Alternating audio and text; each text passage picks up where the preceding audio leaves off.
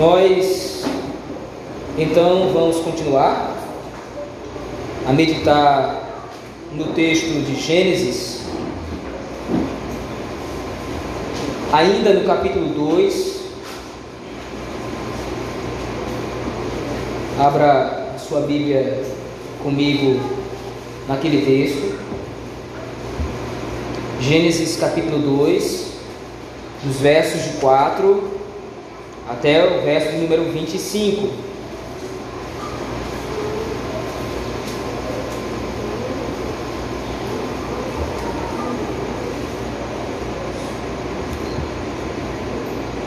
Se diz a palavra do Senhor, nosso Deus. Esta é a gênese do céu e da terra quando foram criados, quando o Senhor Deus os criou. Não havia ainda nenhuma planta do campo na terra pois ainda nenhuma erva do campo havia brotado, porque o Senhor Deus não fizera chover sobre a terra, e também não havia homem para lavrar o solo. Mas uma neblina subia da terra e regava toda a superfície do solo. Então formou o Senhor Deus ao homem do pó da terra, e lhe soprou nas narinas o fôlego de vida, e o homem passou a ser alma vivente. E plantou o Senhor Deus um jardim no Éden, na direção do Oriente, e pôs nele o homem que havia formado. O solo fez o Senhor Deus brotar toda sorte de árvores agradáveis à vista e boas para alimento, e também a árvore da vida no meio do jardim, e a árvore do conhecimento do bem e do mal. E saía um rio do Éden para regar o jardim, e dali se dividia, repartindo-se em quatro braços. O primeiro chama-se Pison, é o que rodeia a terra de Avilá, onde há ouro. O ouro dessa terra é bom, também se encontram lá o bélio e a pedra de ônix. O segundo rio chama-se Giom, é o que circunda a terra de Cuxi. O nome do terceiro rio é Tigre, é o que corre pelo oriente da Assíria. E o quarto é o Eufrates. Tomou, pois, o Senhor Deus ao homem e o colocou no jardim do Éden para o cultivar e o guardar. E o Senhor Deus lhe deu esta ordem: de toda árvore do jardim comerás livremente mas da árvore do conhecimento do bem e do mal não comerás, porque no dia em que dela comeres, certamente morrerás. Disse mais o Senhor Deus: Não é bom que o homem esteja só, far-lhe-ei uma auxiliadora que lhe seja idônea. Havendo, pois, o Senhor Deus formado da terra, todos os animais do campo e todas as aves dos céus, trouxe-os ao homem, para ver como este lhes chamaria. E o nome que o homem desse a todos os seres viventes esse seria o nome deles. Deu nome o homem a todos os animais domésticos, às aves dos céus e a todos os animais selváticos. Para o homem, todavia, não se achava uma auxiliadora que lhe fosse idônea. Então, o Senhor Deus fez cair pesado sono sobre o homem, e este adormeceu. Tomou uma de suas costelas e fechou o lugar com carne. E a costela que o Senhor Deus tomara ao homem transformou-a numa mulher e lhe a trouxe. E disse o homem: Esta, afinal, é osso dos meus ossos e carne da minha carne. Chamar-se-á varoa, porquanto do varão foi tomada. Por isso, deixa o homem pai e mãe e se une à sua mulher, tornando-se os dois uma só carne. Ora, um e o outro, o homem e sua mulher, estavam nus e não se envergonhavam. Vamos à presença do Senhor em oração, irmãos, mais uma vez, a fim de que possamos entender a palavra do Senhor. Oremos ao nosso Deus. Pai, é no nome do Teu Filho, por intermédio do Teu Espírito que oramos, pedindo agora a iluminação para compreender a Tua palavra, Senhor. Seja conosco, ajuda a Tua igreja, pastoreando, ó Deus, o nosso coração com a Tua palavra, com o Teu Evangelho. É isso que pedimos no nome de Jesus Cristo no poder do Espírito Santo, a Deus o Pai. Amém. No domingo passado, irmãos, nós vimos o aspecto geral da criação do homem, isto é, Deus criou o homem com a intenção primária de que o homem sirva ao Senhor para louvor da glória de Deus. O homem foi criado como subgerente do Senhor, então lhe deve obediência e foi criado, direcionado para Deus, a fim de que pudesse se satisfazer apenas nele. Nós vimos também que o homem, o ser humano, ele é definido não por aquilo que o homem acha que é, ou pelo que a raça humana acha que é o ser, hum ser humano, mas o ser humano é definido pelo Senhor que o criou, e somente Deus pode lhe dar esta definição. Hoje nós veremos, à luz deste mesmo texto, o aspecto focal da criação do homem, o aspecto focalizado da criação do homem e da mulher. Nós vimos antes a criação do homem de maneira generalizada, de maneira geral, a raça humana e para que ela foi criada. Agora nós vamos ver os, os papéis específicos da criação ou na criação do homem e da mulher. Para isto, então, eu peço que você volte os seus olhos ao texto comigo mais uma vez, por favor. A partir do versículo 15, então, após toda a criação ter sido acabada, isto é, nós vimos domingo passado, o Senhor Deus realiza, ele completa a sua criação, porém é necessário que haja a chegada do homem para que possa pôr em ordem aquilo que Deus criou, isto é, para que o homem possa cuidar da criação. Capítulo 1 de Gênesis é um resumo, é um sumário da criação, mas o que acontece na criação é que Deus cria todas as coisas mas é necessário que o homem venha e então possa desempenhar a sua função na criação de Deus. Então o homem foi criado como coroa da criação e ele é o fim, ou é o, o acabamento da criação.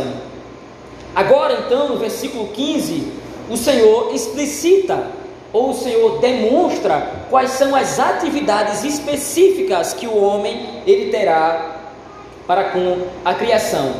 E a partir desse momento, então, irmãos, nós precisamos considerar que o homem a quem o Senhor Deus está falando aqui é aquele do sexo masculino, é o varão que o Senhor Deus cria. Mais à frente, então, nós vamos ver qual é o papel da mulher, para que, que ela foi criada pelo Senhor. Mas agora, no versículo 15, veja aí o texto mais uma vez. Tomou, pois, o Senhor Deus ao homem e o colocou no jardim do Éden para o cultivar e o guardar. O resumo de todas as atribuições do homem é este que o Senhor Deus elabora aqui, é esse que o Senhor Deus determina aqui. O homem foi criado para cultivar a criação do Senhor, isto é, o cultivo da criação é a exploração da criação não de maneira errada, não de maneira equivocada, denegrindo a criação, mas é papel do homem explorar as potencialidades da criação. Deus entrega a criação ao homem para que o homem possa cultivar e preservar a criação para a glória e louvor do Senhor. Papel do homem como subgerente de Deus é cuidar da criação, mas o cultivo que está, a ideia de cultivo que está colocado no texto aqui é não somente você preservar, mas é você explorar toda a potencialidade e toda a riqueza que a criação tem para oferecer para o homem. Isto é o que nós chamamos de mandato cultural. Ou seja, a criação está posta e o homem precisa ir lá na criação e agora desbravar a criação. Veja, é um trabalho que o Senhor Deus está dando ao homem aqui. Você vai cultivar a criação. É interessante isso porque a mulher ainda não foi criada nesse episódio. Ela vai ser criada posteriormente. A partir do versículo 18, então a criação vai ser dada. Mas no momento de determinar qual é a função do homem, Deus direciona para Adão qual é, o que é que ele vai fazer na criação. Veja, não é que Eva não vai contribuir com isso.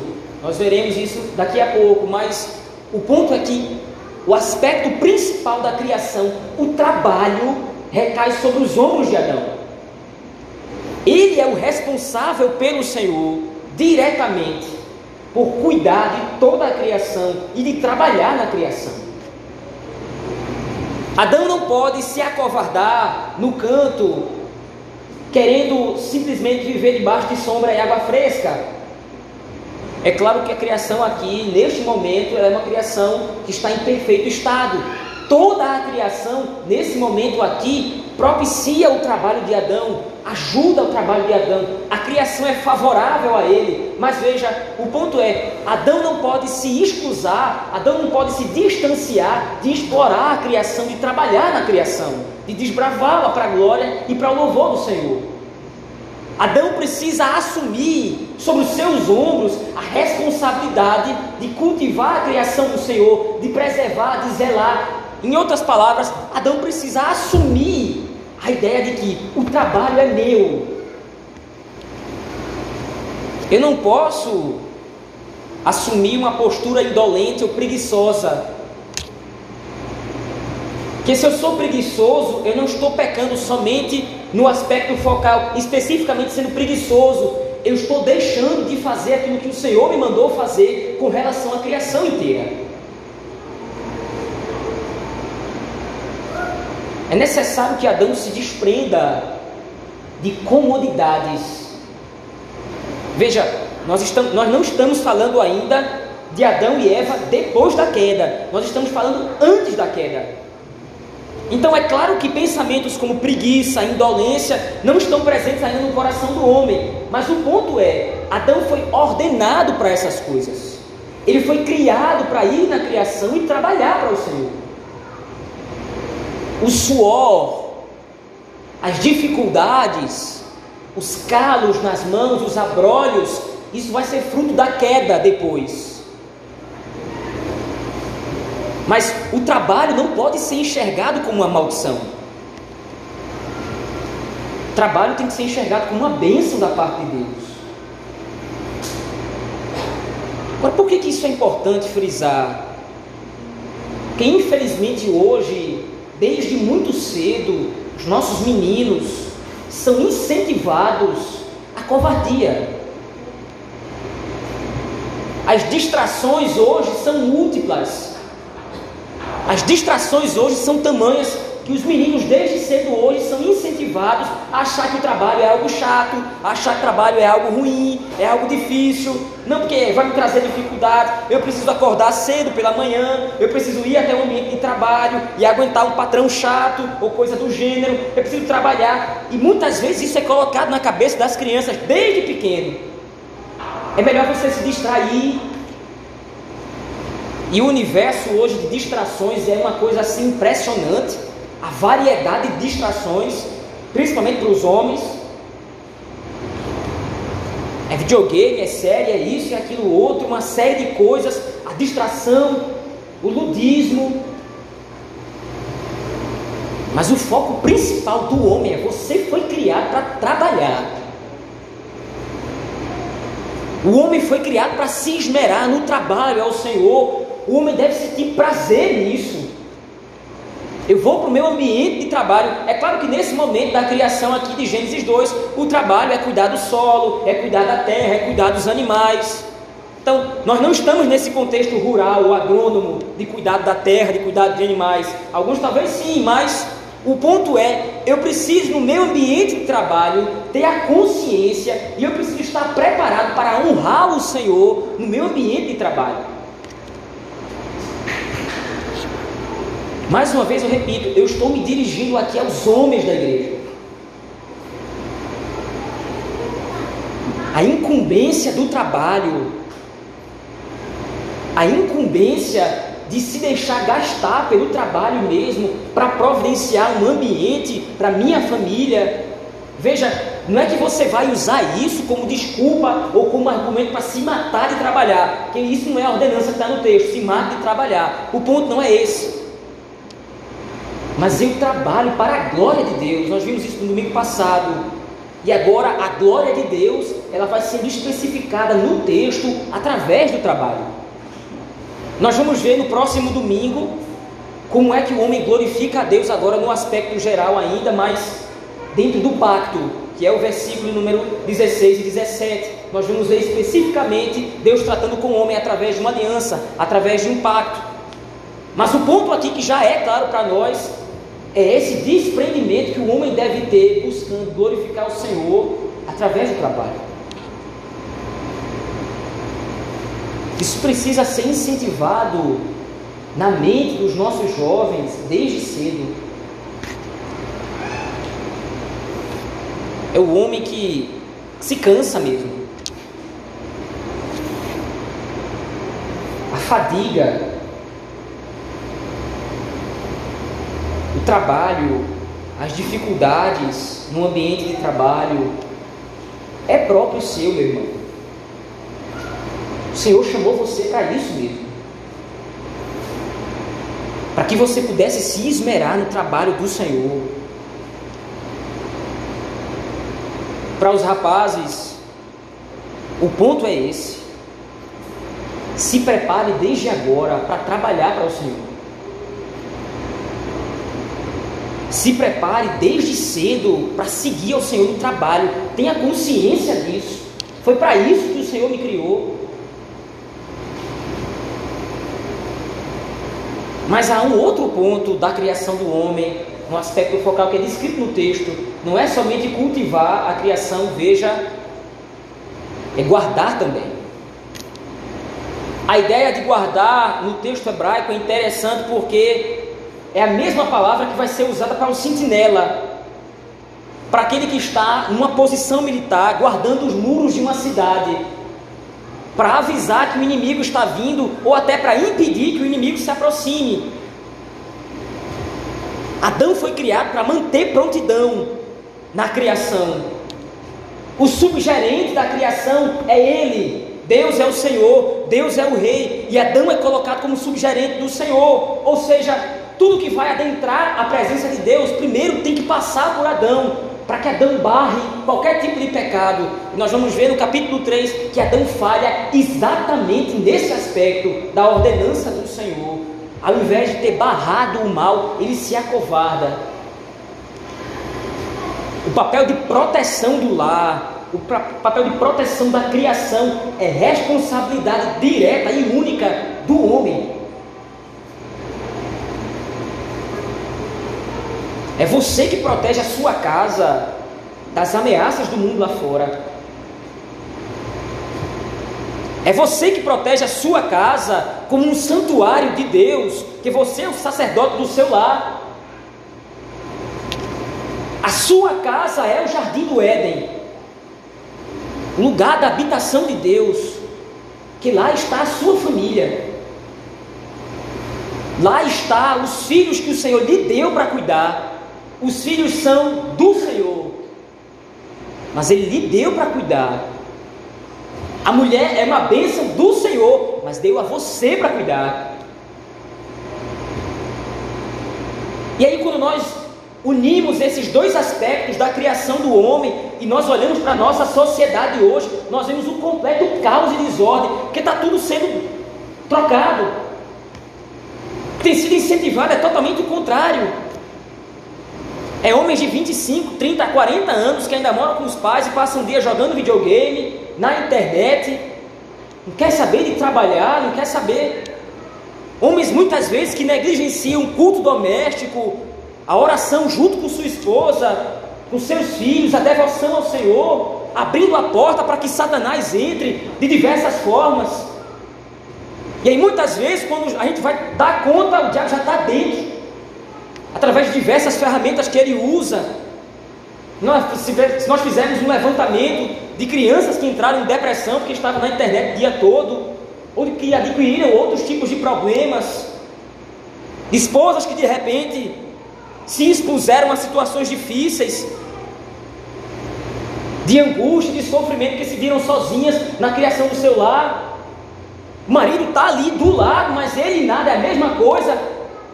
Ele não assume o papel de trabalho, ele não assume o papel de liderança, o papel de cabeça, ele não protege a sua casa, ele não cultiva o seu lar. Isso é desonra ao Senhor. Isso é violação. Nós achamos muitas vezes que rebeldia são os pecados externos, adultério, mentira, corrupção de maneira geral, mas aqui está uma forma Aqui está uma ordenança do Senhor que muitas vezes é negligenciada, e isso é tão rebeldia contra o Senhor quanto esses outros pecados. Quando eu me furto de proteger o meu lar, quando eu me furto de guardar a minha casa, de exercitar os meus filhos na lei do Senhor, de cuidar e zelar pela minha esposa, quando eu me furto de sustentar o meu lar, de prover o sustento necessário, a comida, as vestes, quando eu me furto dessas coisas, eu estou dizendo que Deus não é Deus e eu quero ser Senhor da minha própria vida. Eu estou me rebelando contra Ele. A frouxidão hoje tem sido divulgada e diversas frentes ideológicas incentivam isso. O feminismo e tantas outras frentes mais. Que a ideia é muito agradável o movimento feminista cresceu por incentivo de homens que não queriam cumprir o seu papel. Não vamos fazer o seguinte então, vamos trazer a mulher para o meio, que a gente divide, fica 50% para cada. Quando nós vamos ver a história, a mulher é explorada e o homem se acovarda, repetindo e replicando a própria atitude de Adão.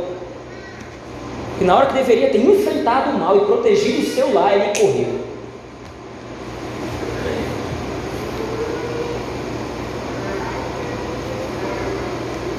Veja, parece uma ideia muito romântica. Quando eu falo romântica, aqui eu falo de filmes e tantas outras coisas mais. Mas a ideia do homem é aquele que se sacrifica pela sua, pela sua esposa e pela sua família. E veja, a relação entre o homem e a mulher, ela vai figurar a relação entre Cristo e a igreja. O casamento ele foi criado para ser um tipo de Cristo, um tipo do relacionamento, uma referência do relacionamento que Cristo tem pela igreja. E qual é a postura de Cristo em relação à sua noiva? Ele se sacrifica por ela. Ele providencia tudo para sustento da esposa. Ele providencia que o Espírito Santo esteja ao lado da sua noiva, sustentando espiritualmente. Ele protege a sua noiva, ele protege a sua esposa de todos os males e de todos os seus inimigos. E no final das contas, ele morre em benefício da sua esposa. Ele entrega a sua própria vida. A postura masculina em Cristo é essa, e é a postura que nós devemos ter, irmãos. As crianças precisam ser ensinadas a esse tipo de coisa você se sacrifica. Você não tem os bens para si, para sua própria glória, para sua própria satisfação. Meu filho, entenda, você tem que se sacrificar mesmo. Você precisa aprender que, se necessário for, você leva uma facada, leva um tiro pela sua esposa. Você se joga na frente de um carro por ela. Pastor, uma ideia muito bonitinha. Foi o que Cristo fez. Uma ideia muito romântica, parece um conto, parece um filme que eu assisti um dia desse. Foi o que Cristo fez. Pastor, mas isso é uma vida muito difícil. Parece que a vida, a jornada do homem bíblico é uma jornada de dificuldade, é uma jornada de luta. É isso mesmo. Você foi criado não para outra coisa, mas para a glória de Deus, e a glória de Deus conclama você e a mim a vivermos dessa forma. O trabalho é mais pesado para nós. A vida é mais dura, a vida é cansativa. É você viver com dor de cabeça, é você viver com o corpo doído. Você trabalhou o dia inteiro, 8, 9, 10 horas de trabalho, você chega em casa morto, com dor de cabeça, cansado, mas vai dormir não. Agora você vai dar atenção à sua esposa e vai educar os seus filhos na lei de Deus. Você não dorme até ter conversado com sua esposa. Sua esposa, como é que você está? Você está bem? O que é que eu posso fazer para demonstrar? O que é que eu posso fazer para tornar a nossa casa um lugar melhor? É interessante porque, por outro lado, o feminismo tem pregado muito isso. Se o homem assumir esse papel, ele está sendo machista, está querendo ser melhor, está querendo ser superior. Mas o ponto é, ele, se, ele está se sacrificando, não é que ele quer ser superior, muito pelo contrário, a ideia dele é ser servo, é ser escravo do seu lar, e ele faz isso com alegria. Que esse foi o chamado de Deus para a vida dele.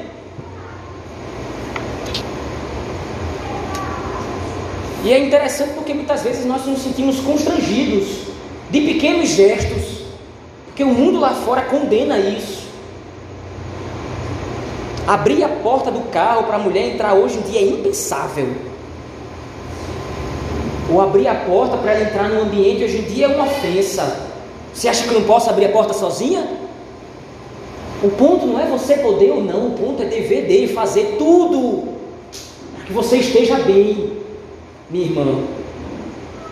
É dever dele se sacrificar por você até a última gota de suor, até o último fôlego de energia. E isso tem aspectos redentivos, como disse, é um espelho do que Cristo é. Todo homem é um referencial de Cristo. Inescapavelmente. Todo homem aponta para Cristo, porque todo homem que está casado está dentro de uma união que tem um referencial em Cristo e no relacionamento que ele tem com a sua noiva, com a igreja do Senhor. Então todo homem aponta para Cristo. O ponto é, eu estou mentindo sobre Cristo ou falando a verdade sobre ele? Eu estou sendo um referencial exato de Cristo e como Cristo é com a sua igreja, ou eu estou mentindo e sendo um referencial inexato? Cristo é preguiçoso? Cristo é omisso? Cristo é distante da sua noiva? Cristo trata a sua noiva com brutalidade, com sequidão, com amargura? Como Cristo é para a sua noiva? Como Cristo é para a sua igreja? Inevitavelmente eu vou dizer alguma coisa sobre Cristo. O que a Escritura está me ordenando é: seja um bom referencial de Cristo, faça justiça a quem Cristo é. Cristo trata, trata a sua igreja com amor,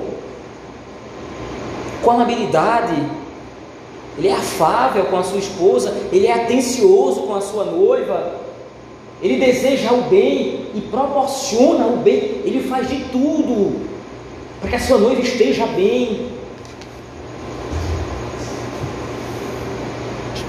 Eu posso ser esse referencial que a Escritura me aponta, ou eu posso ser uma blasfêmia contra Cristo. Mas no final das contas, no dia do juízo, você será responsabilizado pelo tipo de referencial que você é de Cristo. E com Cristo, meu irmão, não vai ter suborno. Com Cristo não vai ter mais mais. Mas eu estava cansado, mas eu estava isso, mas eu estava aquilo, não. Ordens são ordens.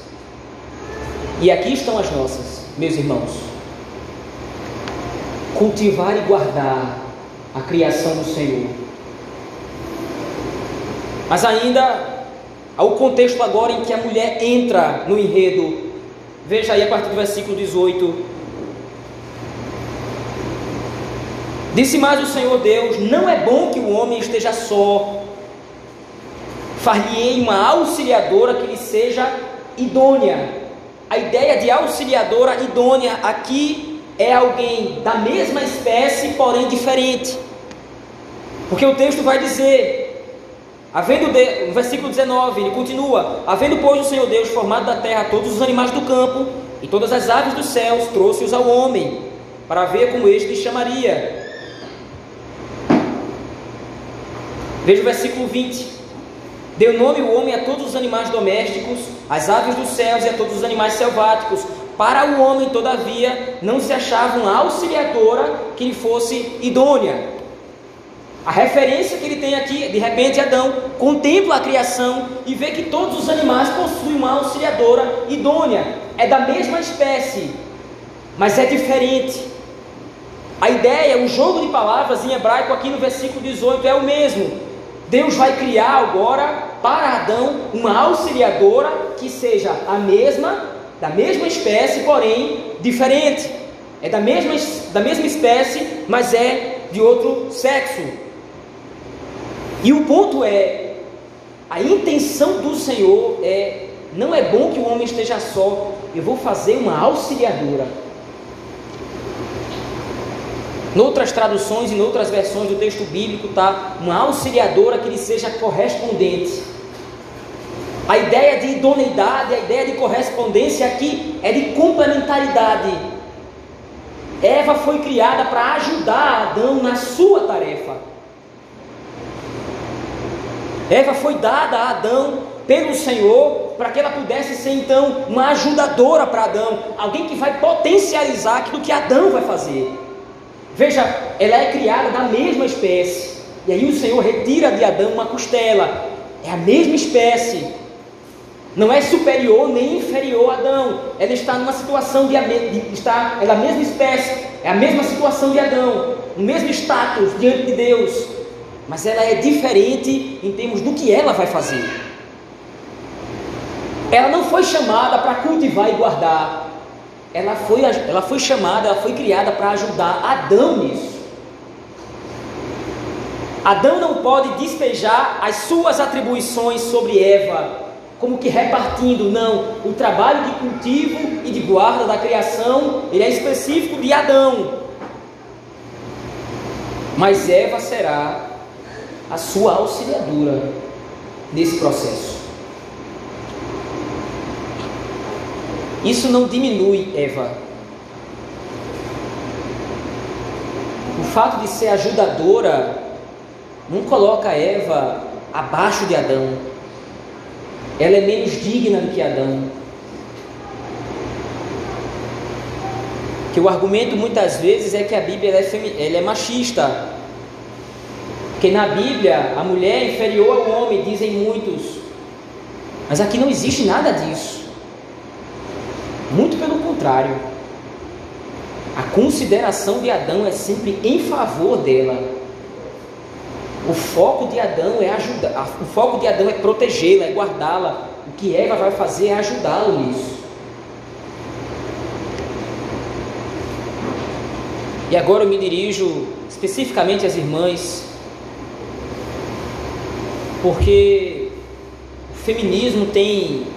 O feminismo e outras frentes, nós poderíamos colocar em muitas aqui, o liberalismo é uma delas também, mas de maneira mais contundente, o feminismo tem sido um grande adversário do princípio bíblico, porque através desse princípio da palavra do Senhor, o que o feminismo muitas vezes faz as mulheres pensarem é: se você for auxiliadora dele, você não vai ter dignidade, você vai estar abaixo, você vai ser inferior, você vai ser menor, você não vai ser tão importante quanto ele, ou ele você vai ser mais importante do que você. Faz a mulher achar que Cuidar da casa, cuidar dos filhos, cuidar do lar, é algo que denigre a imagem. Para você ser uma mulher bem vista, você precisa ir lá para fora. Você precisa enfrentar literalmente os leões do mercado de trabalho. Você tem que matar um leão por dia. Esse ambiente de hostilidade, esse ambiente de guerra, esse ambiente de luta diária pela sobrevivência é pertencente ao homem. É o homem que precisa ir lá fora e matar um leão por dia. É o homem que precisa ir lá fora e se sacrificar, jorrar sangue se preciso for, suar a camisa. Não interessa se o trabalho é braçal ou sentado numa mesa no escritório, é ele que precisa ir lá fora. Veja, Algo precisa ser dito aqui. Se você precisa trabalhar por necessidade para complementar a renda do seu lar, fique em paz, minha irmã e meu irmão. Mas o ponto é por ordenança e por naturalidade, o homem que está encarregado de trabalhar. E você não é menos digna ou inferior ao homem, porque está na sua casa, cuidando do seu lar, dos seus filhos e do seu marido. Enquanto o homem está lá fora, glorificando o nome de Deus através do trabalho, você está glorificando o nome de Deus dentro da sua casa, cuidando dos seus filhos e do seu marido.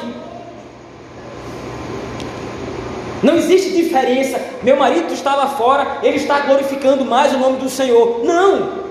Porque eu não glorifico o nome de Deus da maneira que eu quero. Eu não glorifico o nome do Senhor da maneira que eu quero. Eu glorifico o nome de Deus através dos seus mandamentos, através dos seus estatutos, através daquilo que ele determinou. E ele determinou que Adão trabalhasse e guardasse o jardim e Eva lhe fosse auxiliadora. Então não há níveis de glorificação do nome de Deus ou de dignidade. Não deixe que o feminismo coloque na sua cabeça que você é inferior por causa disso.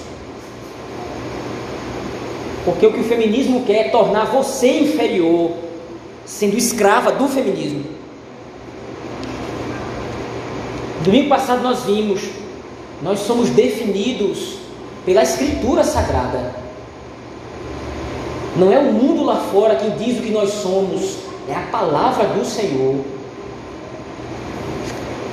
É Deus quem nos dá a dignidade de sermos seus servos. É Deus quem nos dá a dignidade de sermos seus filhos, não é o mundo lá fora. O mundo lá fora vai escravizar você.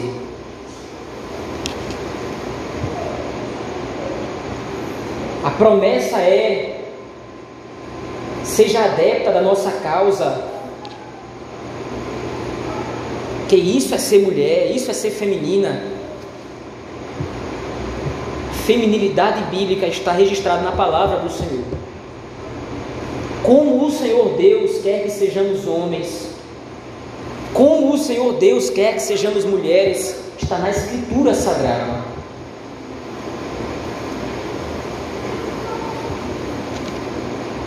E mais uma vez, o mundo lá fora é craque em tentar furtar, minha irmã, o seu coração da palavra do Senhor.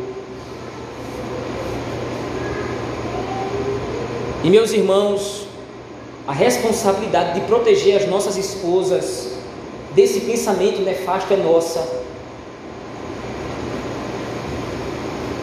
Que as nossas mulheres convivem no mundo lá fora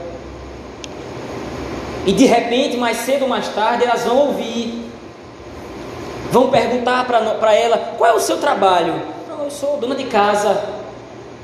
E as pessoas vão olhar com olho torto para ela, fazendo-a se sentir menos digna, fazendo-se sentir menor, fazendo-se sentir desprezada, inferiorizada. É o mundo lá fora que vai tentar incutir na cabeça das nossas mulheres das nossas filhas, que se elas ficarem em casa e obedecerem ao marido, obedecerem ao pai, isso é indigno, isso é errado. Submissão no século 21, submissão hoje no mundo atual.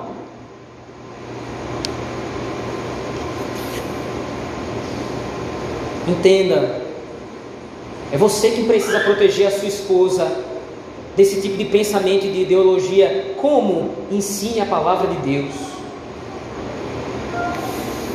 Ensine a Escritura. Mostre para sua esposa o quanto é maravilhoso servir ao Senhor dentro daquilo que Ele destinou para nós.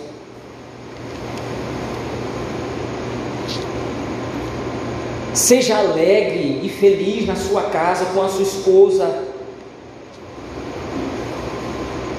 Esteja contente que foi para isso que o Senhor chamou você para ser um bom marido, que zela pela sua casa, zela pelos seus filhos, zela pela sua esposa. Veja o ambiente aqui agora, do versículo 22, versículo 20, 23. Ao ver Eva, o casamento é feito, o Senhor está presente aqui, e agora o casamento vai ser feito e a costela do que o Senhor Deus tomara ao homem, transformou-a numa mulher, e lhe a trouxe, verso 23, e disse o homem: Esta, afinal, é osso dos meus ossos e carne da minha carne. Chamar-se a varoa, porquanto do varão foi tomada. Você tem a criação do homem e os seus objetivos, você tem a criação da mulher e os seus objetivos, e você tem a união dos dois horizontes no casamento. A instituição que o Senhor Deus criou para a sua própria glória, para a glória de Cristo. Veja, nessa figuração, a igreja também entra nesse referencial de auxiliadora de Cristo. Não é que Cristo precisa de ajuda, mas o ponto é: a igreja serve ao Senhor. E Cristo se congratula com a sua esposa, com a sua noiva. A ideia do casamento é maravilhosa à luz da Escritura. Infelizmente, o próprio casamento hoje também ele é denegrido. Casamento, isso é uma instituição retrógrada, antiga. Esse negócio de ter de casar, ter de oficializar a união, isso é coisa do passado. A gente se junta e se der certo, deu também, se não der, a gente se separa, ok.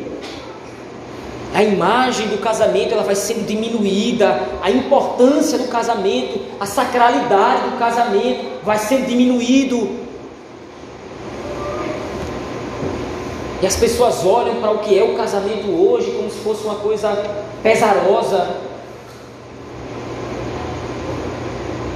Mas me dirigindo agora aos casados, note as palavras de Adão na Escritura. A bênção que o Senhor Deus concede não é um peso, não é um fardo, é uma dádiva.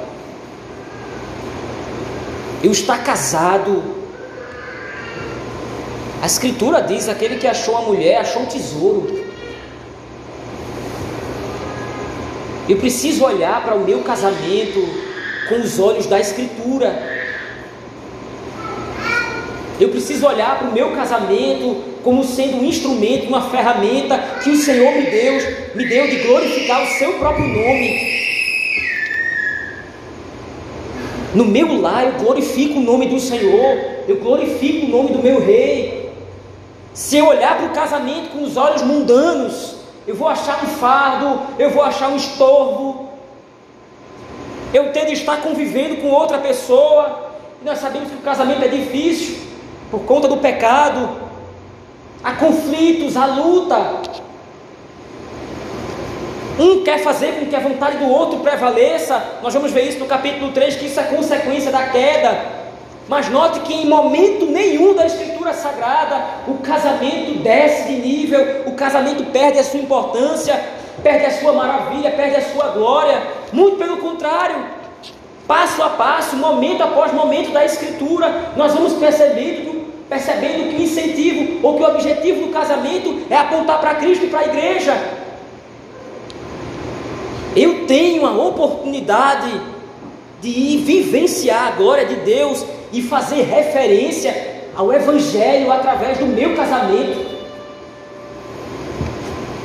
Eu posso pregar o Evangelho na minha casa, com a minha esposa e com os meus filhos. Eu não preciso estar, estar atrás de um púlpito pregando ou nas ruas falando com as pessoas. Se eu puder fazer isso, que bom. Mas eu prego o Evangelho na minha casa, no meu lar. Como? Mais uma vez, sendo um bom esposo, sendo uma boa esposa. Eu estou apontando para Cristo e para a igreja. É assim que Cristo é. Cristo cultiva e guarda, e a esposa lhe serve, a igreja lhe serve.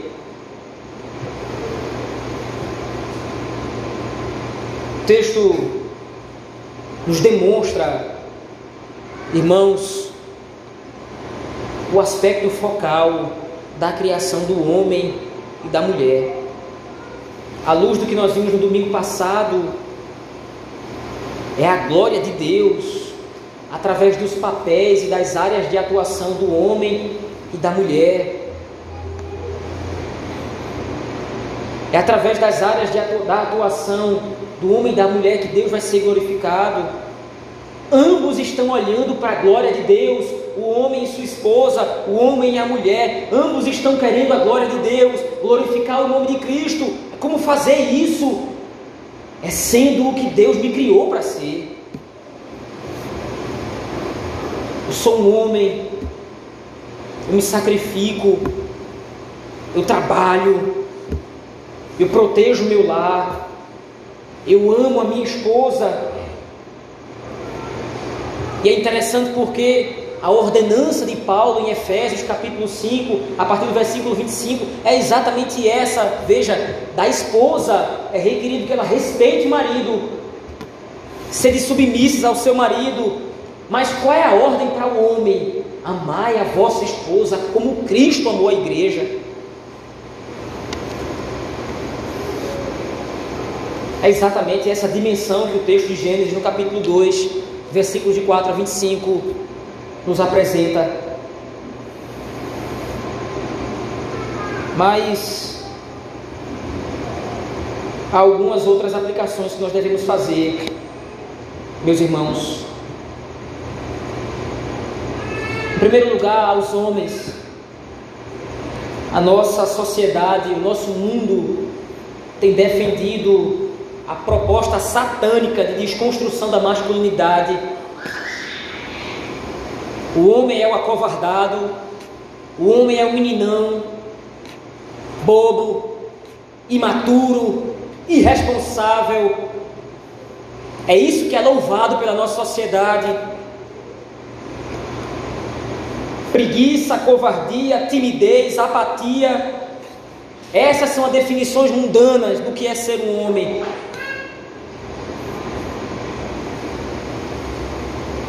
Por outro lado, o mundo também tem pregado que ser homem é ser machão, é ser autoritário, é mandar como um ditador dentro de casa, oprimindo a sua esposa, distratando seus filhos. Nenhuma figura nem a outra fazem justiça ao que a Escritura define para ser o homem. O homem não foi criado para ser autoritário, o homem não foi criado para ser duro, para ser cruel, achando que isso é ser uma postura de machão, tem a barba grande ou coisa do gênero. Ser homem é ser servo, é não olhar para o próprio benefício, é não olhar para o próprio bem-estar, priorizar em primeiro lugar o bem-estar da minha casa, da minha esposa e dos meus filhos. Eu abro mão de noites de sono. Eu lanço mão de horas a mais no trabalho. Eu enfrento desconforto no meu próprio corpo, cansaço, o que quer que seja. Mas eu vivo para a glória de Deus, sendo um bom homem para minha esposa e para os meus filhos. O padrão bíblico de masculinidade é altíssimo e inalcançável em nós mesmos. Por isso, meu irmão, dependa de Cristo para ser o homem que você precisa ser. No momento em que precisou ser duro, Cristo foi. Mas no momento em que precisou ser brando, Cristo foi. No momento de ensinar, de exortar, Cristo exortou, Cristo ensinou. No momento de amar, de acolher, Ele fez. Cristo é o nosso referencial de masculinidade. O que é esperado de nós homens é que nós honremos a Cristo, sendo como Ele, no nosso lar, nesse mundo. Entenda uma coisa: graças ao pecado, a nossa vida nesse mundo nunca vai ser tranquila.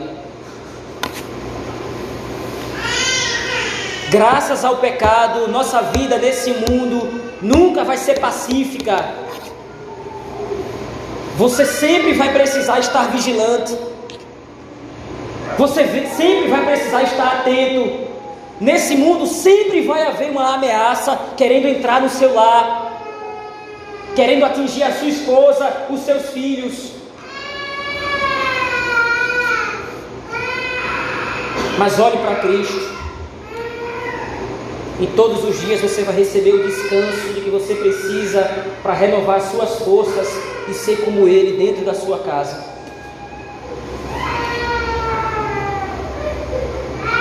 Lembre-se que se você hoje tem cardos e abrolhos na sua mão, Cristo tem dois cravos como marcas do que Ele fez pela sua noiva.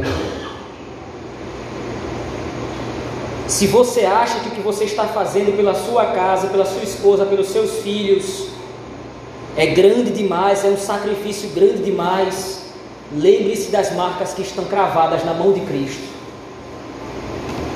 Foi o preço que ele pagou em benefício da sua noiva, da sua igreja. Não é exigido nada menos de você.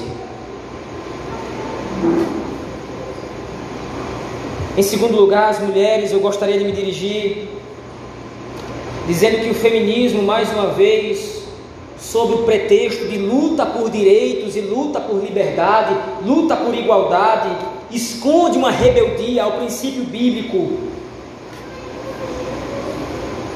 Você não precisa do feminismo para se colocar como igual ao seu marido. Você é vista por Deus como igual a ele, como tão digna do que ele.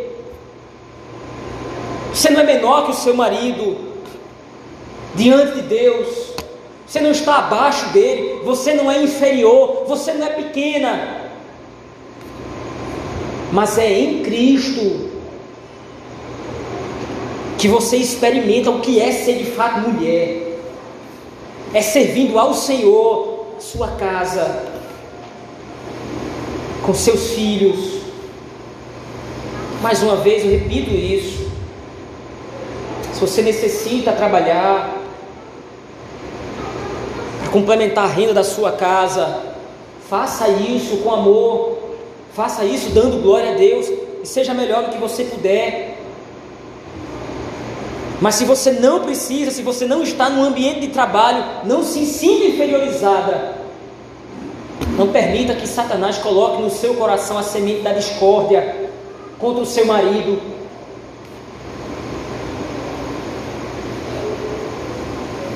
Filhos, lar, casa, ser dona de casa, são palavras hoje, hoje em dia vistas com maus olhos pela sociedade, com antipatia. Porém, à luz da Escritura Sagrada, essas palavras são preciosas. E a responsabilidade foi dada nas suas mãos, minha irmã, de ser auxiliadora do seu marido, glorificando o nome de Cristo na sua casa. Há um filósofo que escreveu um certo poema dizendo que se eu colocar lado a lado sol e lua, terra e mar, cidade e país, homem e mulher, haverá sempre um louco bastante para dizer que um melhor do que o outro é. Sempre haverá um louco dizendo que um é melhor do que o outro, mas à luz da Escritura não há isso. O que há à luz da Escritura é homem e mulher nas suas respectivas áreas, glorificando ao Senhor. O ser humano vai tornar-se desumano se não viver para a glória de Deus, meus irmãos. Se nós não obedecermos os seus mandamentos, se nós não formos exatamente como a Escritura nos orienta, homens e mulheres, nós não seremos mais humanos, seremos desumanos, achando muitas vezes que nós estamos sendo melhores pessoas.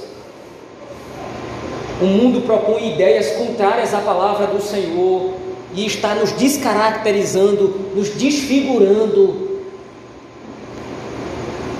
nós possamos olhar para a Bíblia Sagrada e extrair dela tudo o que nós precisamos a sermos homens e mulheres de Deus. Vamos orar ao Senhor, meus irmãos, nesse momento. Ó Senhor, como é difícil ser homem no mundo de hoje num mundo hostil, num mundo rebelde, distante da tua glória, contrário às tuas leis. Como é difícil ser mulher num mundo corrupto, num mundo mentiroso, num mundo pecaminoso. Ajuda-nos, Senhor, Ajuda-nos a sermos homens criados para cultivar e guardar. Porque foi para isso que o Senhor nos criou. Foi para isso que o Senhor nos projetou. Ajuda-nos a sermos mulheres auxiliadoras idôneas, sábias, porque foi para isso que o Senhor nos criou. Nos ajuda, ó Pai, a olharmos para a Escritura Sagrada e nos satisfazer com aquilo que o Senhor Deus registrou, com aquilo que o Senhor Deus ordenou, para que nós seremos homens e mulheres de acordo com a tua Escritura, de acordo com a tua palavra. Tem misericórdia de nós, ó Deus. Nos ajuda a nos nossos casamentos glorificar o nome de Cristo